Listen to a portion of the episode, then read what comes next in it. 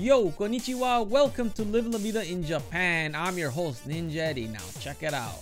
I found something out just the other day that completely shocked me. I found out that I actually live in one of the main surfing spots in all over Japan.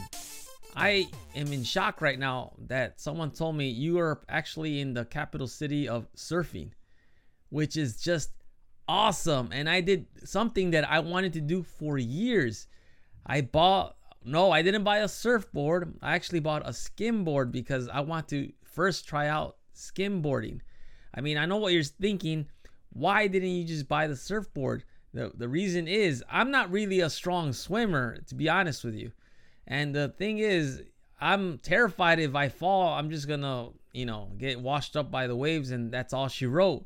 So I'm gonna stick with skimboarding. Skimboarding is actually, think of skateboarding, but on sand. So the premise is you have a board, just like, not as big as a surfboard, but something smaller, and you ride on the sand and into the shore. And as the waves break, you ride those waves if you're good enough. So I'm gonna grind it out and learn the art of skimboarding first. And the crazy thing is, one of my coworkers, actually, she asked me to go surfing with her friends, which is crazy because I told her, like, look, I have no idea what I'm doing. I mean, I'm just gonna get washed up on shore. And she said, it's no problem. She said, it's cool. Just bring your family and we'll all have a good time. And you know what? I'm going to take her up on that offer and give it a test ride. The crazy thing is, like I said, I bought the skimboard. I also bought some bodyboards for my wife and my son. I mean, I know my son is still too young to ride this bodyboard, but I just got it because I know he's going to want us to give him the board. So I got him a little small one, which he will be able to use when he's probably 4 or 5 or even 6 years old, but who knows? Like I said, he loves the water, so this is a good way to get him into the sport, I guess. And I'm in shock when they told me that I was in the surf's capital city of, Japan, which is crazy because, they have international competitions where I live. Who would have thought that? I had no idea. I've been living here for over a year and I just found out something new.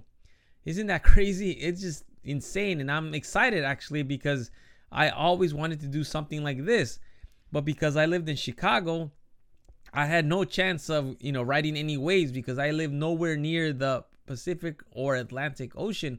But now where I live now, apparently the waves are really good, so I'm excited to go check this out.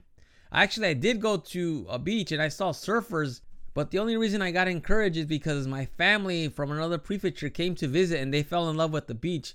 And now they want to come more often to go to the beach. So I'm like, all right, I told my brother-in-law, let's get some boards. And that's how it happened. Anyhow, that is all for today. Before I let you go, I just want to mention I did another little thing that I never thought I would do. I actually opened a TikTok account. If you want to check out, I only have one video thus far. I'm going to keep adding videos and see where it goes. You could check me out. My username is Ninja Eddie. Like my name here, Ninja Eddie, but it's Ninja_Eddie. You could check me out on TikTok and just check out one video I have of just some random thing. And I'm going to keep letting it grow and grow from there.